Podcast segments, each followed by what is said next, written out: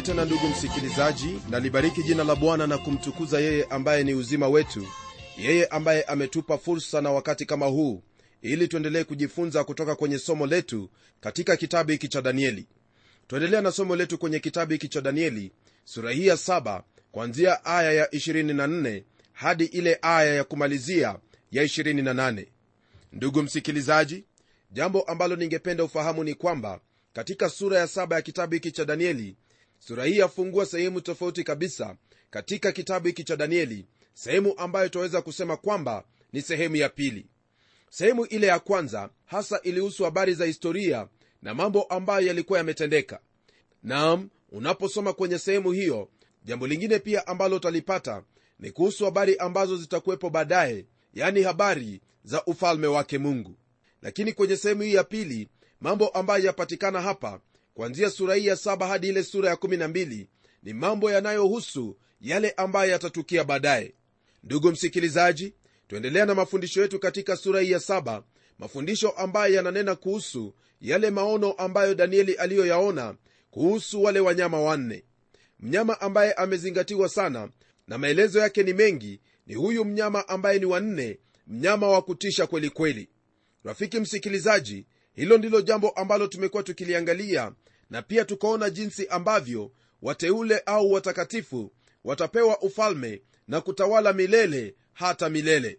Kwenye aya ya 24 ambayo yatufungulia somo letu siku hii ya leo neno lake mungu liendelea kwa kutwambia haya katika sura hii ya saba. Nalo neno lasema hivi na habari za zile pembe kumi katika ufalme huo wataondoka wafalme kumi na mwingine ataondoka baada ya hao naye atakuwa mbali na hao wa kwanza naye atawashusha wafalme watatu. Ndugu msikilizaji kuna hizo pembe kumi ambazo zitakuwepo katika huyo mnyama wa nne nazo zaonyesha hali ya mwisho ya huo ufalme wa nne.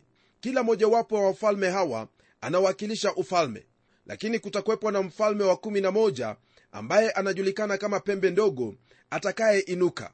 Yeye huyo atakuwa ni tofauti kabisa na wale wa kwanza na atakuwa na ushawishi mkubwa katika ulimwengu wote na hata kuweza kuwaangusha wafalme watatu. Ndugu msikilizaji ukweli wa mambo ni kwamba huyu mfalme ambaye anawakilishwa na pembe ndogo hapa atakuwa ni mtawala wa kimabavu na atatawala ulimwengu wote. Picha kamili ambayo twaweza kuipata ni katika kile kitabu cha ufunuo sura ya 13 kwanzia aya ya kwanza hadi ile aya ya saba. Nalo neno la mungu latuambia yafuatayo kuhusu huyu ambaye ni pembe ndogo au yule atakayetawala ulimwengu wote kwa mabavu. Neno lasema hivi kisha nikaona mnyama akitoka katika bahari mwenye pembe kumi na vichwa saba na juu ya pembe zake ana vilemba kumi na juu ya vichwa vyake majina ya makufuru. Na yule mnyama niliyemwona alikuwa mfano wa chui na miguu yake ilikuwa kama miguu ya dubu na kinywa chake kama kinywa cha simba. Yule joka akampa nguvu zake na kiti chake cha enzi na uwezo mwingi nikaona kimoja cha vichwa vyake kana kwamba kimetiwa jeraha la mauti na pigo lake la mauti likapona. Dunia yote ikamstajabia mnyama yule. Wakamsujudia yule joka kwa sababu alimpa huyo mnyama uwezo wake nao wakamsujudu yule mnyama wakisema ni nani afananaye na mnyama huyu? Tena ni nani awezaye kufanya vita naye? Naye akapewa kinywa cha kunena maneno makuu ya makufuru akapewa uwezo wa kufanya kazi yake miezi arobaini na miwili akafunua kinywa chake amtukane mungu na kulitukana jina lake na maskani yake nao wakaao mbinguni. Tena akapewa kufanya vita na watakatifu na kuwashinda akapewa uwezo juu ya kila kabila na jamaa na lugha na taifa. Rafiki msikilizaji huyu ambaye neno la mungu lanena habari zake hapa siye mwingine bali ni yule ambaye ni mtu wa dhambi mpinga kristo ambaye atautawala ulimwengu wakati huo wa dhiki kuu kwa muda wa miaka saba. Tunapoendelea kwenye aya ya 25 neno lake bwana laendelea kutwambia haya katika kitabu hiki cha danieli sura ya 7 naye atanena maneno kinyume chake aliye juu naye atawadhoofisha watakatifu wake aliye juu naye ataazimu kubadili majira na sheria nao watatiwa mikononi mwake kwa wakati na nyakati mbili na nusu wakati. Rafiki msikilizaji huyu ambaye neno la mungu lanena hapa kwamba ni pembe ndogo atakuwa ni mwenye makufuru sana naye atamkufuru mungu. Unaposoma kwenye kile kitabu cha ufunuo sura ya 13 aya ile ya 5 na 6 neno lake mungu lanena hivi kuhusu huyo mpinga kristo. Naye akapewa kinywa cha kunena maneno makuu ya makufuru akapewa uwezo wa kufanya kazi yake miezi arobaini na miwili. Akafunua kinywa chake amtukane mungu na kulitukana jina lake na maskani yake nao wakao mbinguni. Ndugu msikilizaji jambo linalomtambulisha huyu mpinga kristo ni kwamba yeye anampinga mungu na kristo. Naam anajiinua juu ya chochote ambacho chaabudiwa au kuitwa mungu.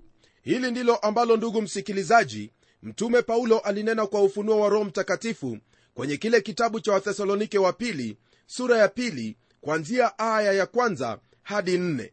Nalo neno la mungu lasema yafuatayo kwenye sehemu hii. Basi ndugu tunakusihini kwa habari ya kuja kwake bwana wetu yesu kristo na kukusanyika kwetu mbele zake kwamba msifadhaishwe upesi hata kuiacha nia yenu wala msisitushwe kwa roho wala kwa neno wala kwa waraka unaodhaniwa kuwa ni wetu kana kwamba siku ya bwana imekwisha kuwapo. Mtu awaye yote asiwadanganye kwa njia yoyote maana haiji usipokuja kwanza ule ukengeufu akafunuliwa yule mtu wa kuasi mwana wa uharibifu yule mpingamizi ajiinuaye nafsi yake juu ya kila kiitwacho mungu ama kuabudiwa hata yeye mwenyewe kuketi katika hekalu la mungu akijionyesha nafsi yake kana kwamba yeye ndiye mungu. Ndugu msikilizaji kama vile nilivyokuwa nimekuelezea hapo awali chochote au yeyote anayejiinua dhidi yake mungu huyo ndiye mpinga kristo. Naam ila kuna huyo mpinga kristo ambaye atakuja baadaye yani wakati huo wa mwisho wakati wa dhiki kuu naye atajiinua na hakuna mtu yeyote yule ambaye atakosa kumwabudu ila tu wale ambao watakuwa waaminifu kwa neno hili yani neno ambalo wamelisikia. Tena huyo mpinga kristo atajaribu kujifanya kuwa ndiye kristo na atakuwa na nabii wa uongo. Ingawa atajifanya kama kondoo ndani yake yeye ni mbwa mwitu mkali aliyejivika ngozi ya kondoo. Atawatesa wateule na kufanya vita nao kama vile neno la mungu linavyotuelezea katika ufunuo sura ya 12 kwanzia aya ya saba hadi 17 nalo neno la mungu lasema hivi. Kulikuwa na vita mbinguni mikaeli na malaika zake wakapigana na yule joka yule joka nao akapigana nao pamoja na malaika zake. Nao hawakushinda wala mahali pao hapakuonekana tena mbinguni. Yule joka akatupwa yule mkubwa nyoka wa zamani aitwaye ibilisi na shetani audanganyaye ulimwengu wote akatupwa hata nchi na malaika zake wakatupwa pamoja naye nikasikia sauti kuu mbinguni ikisema sasa kumekuwa uokovu na nguvu na ufalme wa mungu wetu na mamlaka ya kristo wake kwa maana ametupwa chini mshtaki wa ndugu zetu yeye awashtakie mbele za mungu wetu mchana na usiku. Nao wakamshinda kwa damu ya mwana kondoo na kwa neno la ushuhuda wao ambao hawakupenda maisha yao hata kufa. Kwa hiyo shangilieni enyi mbingu nanyi mkaao humo. Ole wa nchi na bahari kwa maana yule ibilisi ameshuka kwenu mwenye ghadhabu nyingi akijua ya kuwa ana wakati mchache tu. Na joka yule alipoona ya kuwa ametupwa katika nchi alimuudhi mwanamke yule aliyemzaa mtoto mwanamume.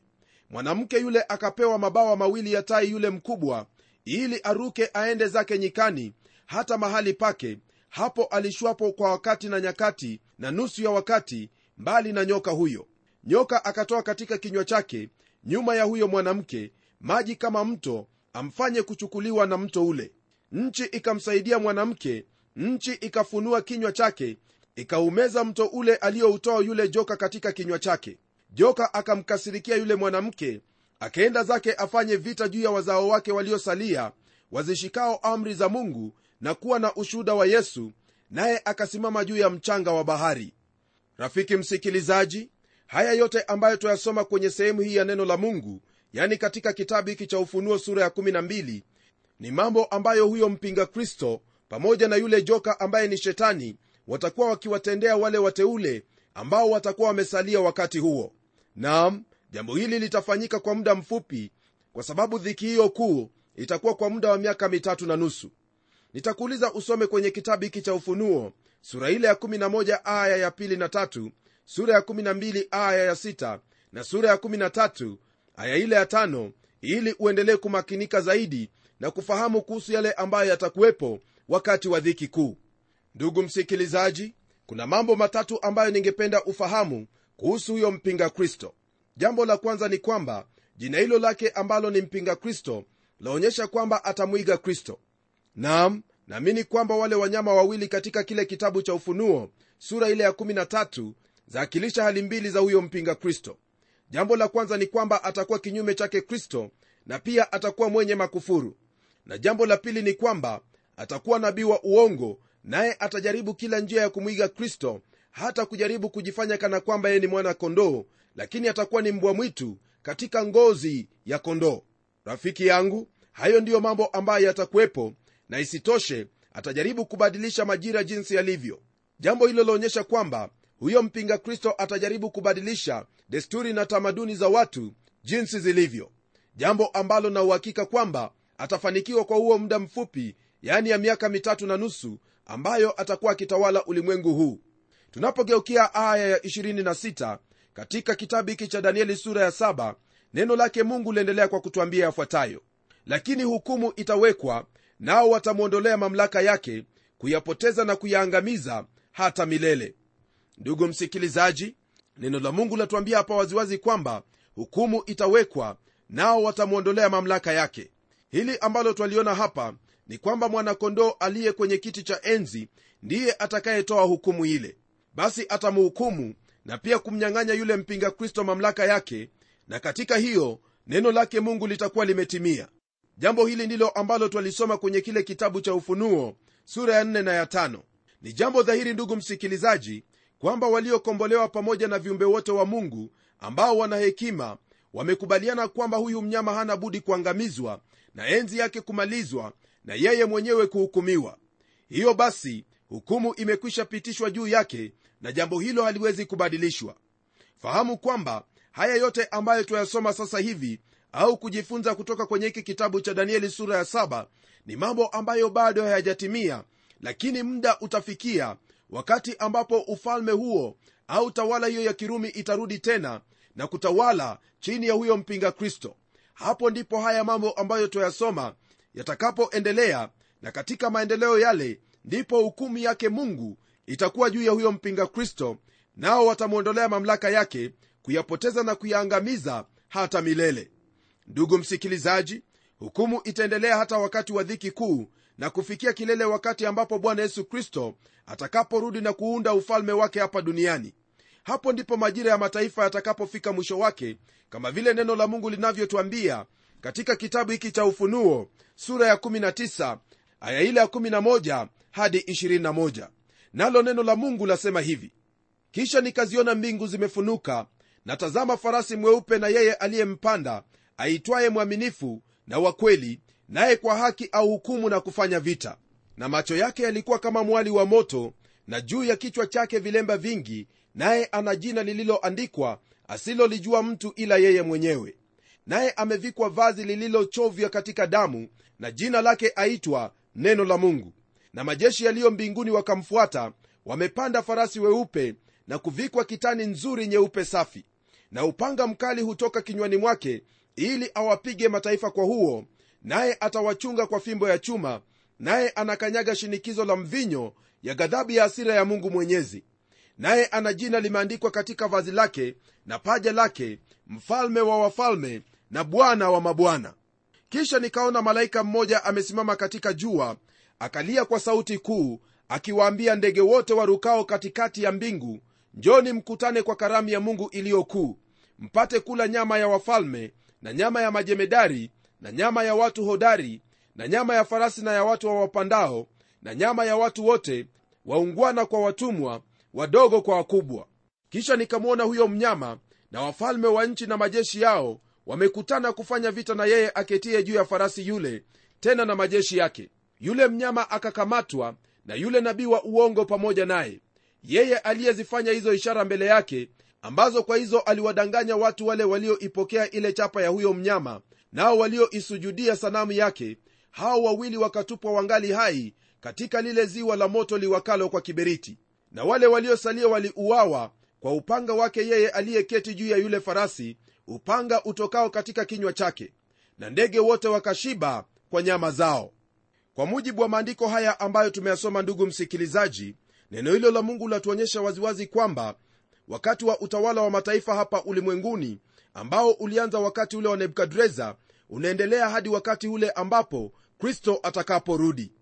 Tunapogeukia aya ya 27 katika sura ya 7 ya hiki kitabu cha danieli neno lake mungu liendelea kwa kutwambia hivi na ufalme na mamlaka na ukuu wa ufalme chini ya mbingu zote watapewa watu wa watakatifu wake aliye juu. Ufalme wake ni ufalme wa milele na wote wenye mamlaka watamtumikia na kumtii. Ndugu msikilizaji jambo hili ambalo twalisoma kwenye aya hii ya 27 ni jambo ambalo lahusu utawala wa milele ambao utaanza wakati huo wa miaka elfu kristo atakapoanza kutawala.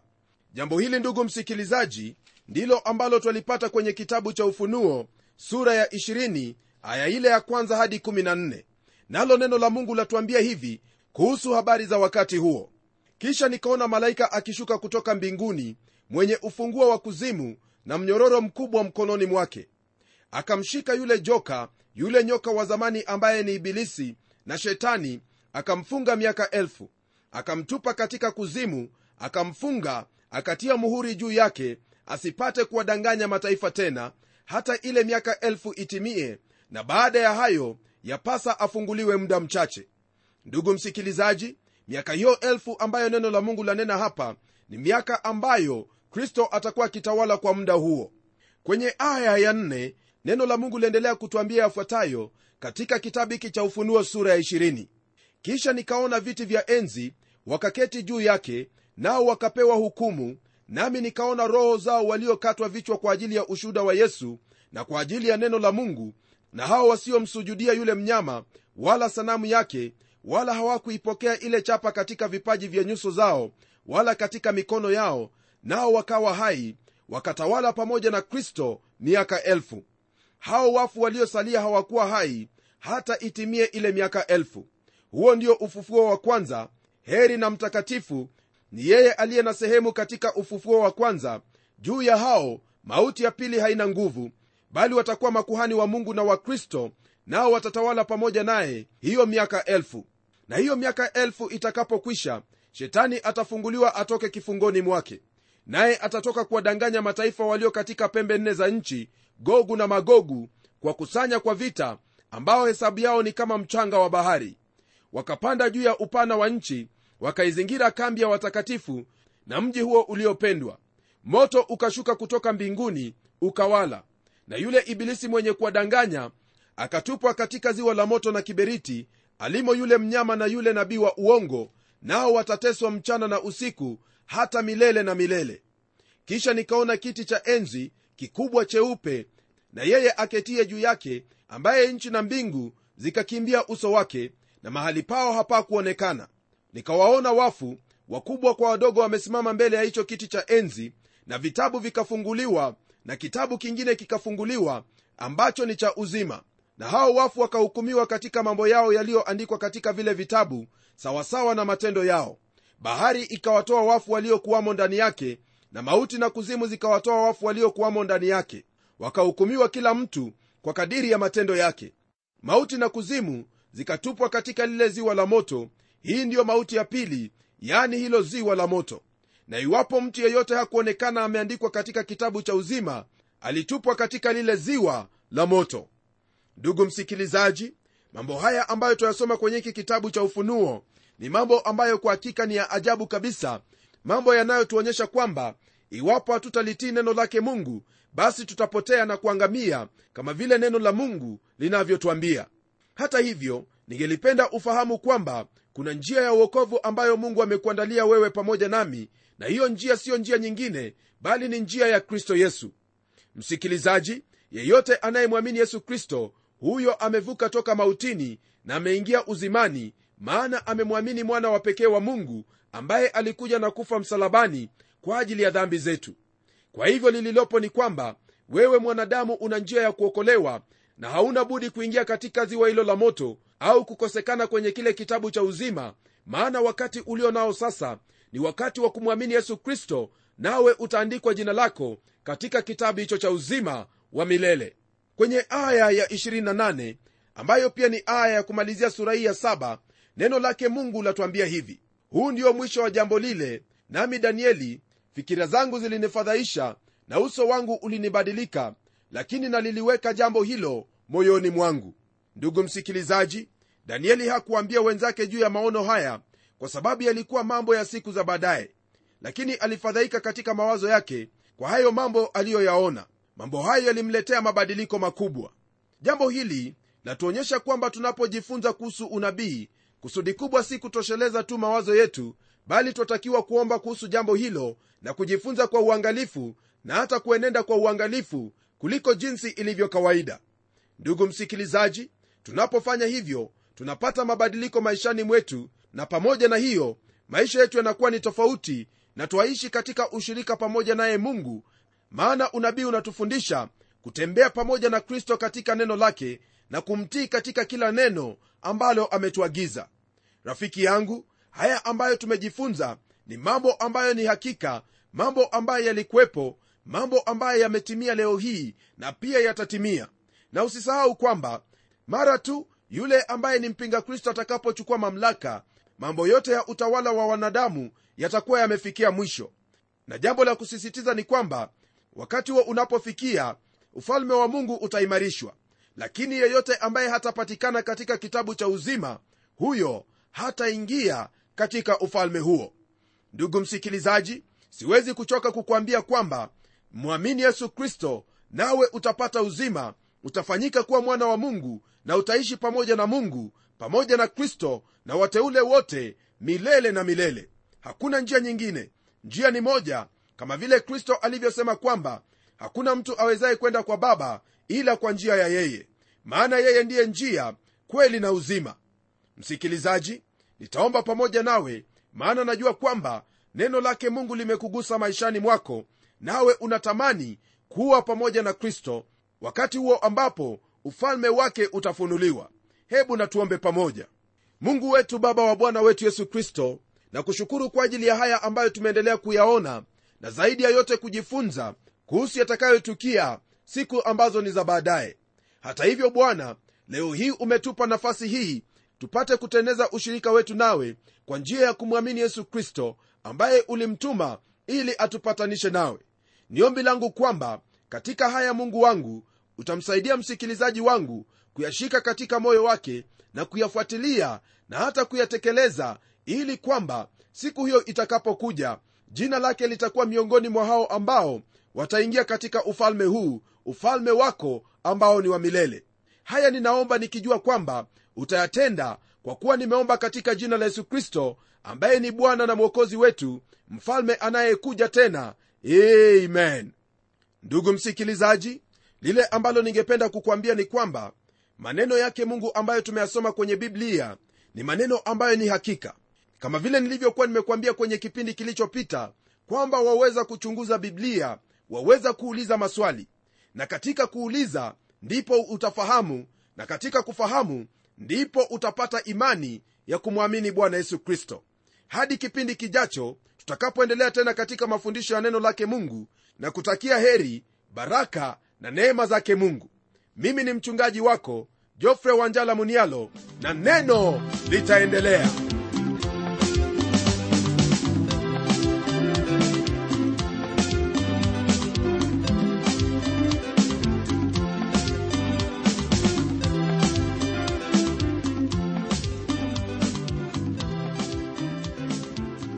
asante sana msikilizaji wangu kwa kuwa pamoja nasi na iwapo una swali au pendekezo tafadhali tuandikie barua ukitumia anwani ifuatayo. Andika kwa mtayarishi kipindi cha neno transworld radio. Sanduku la posta ni 21514 nairobi kenya. Pia waweza kutumia anwani yangu ya email ambayo ni pomodo at twr.co.ke. Nimengojea barua yako kwa hamu, msikilizaji wangu, na hadi wakati mwingine, ndimi mtayarishi wa kipindi hiki Pamela Omodo, ambaye ninakuaga nikikutakia baraka za Mwenyezi Mungu. Neno litaendelea.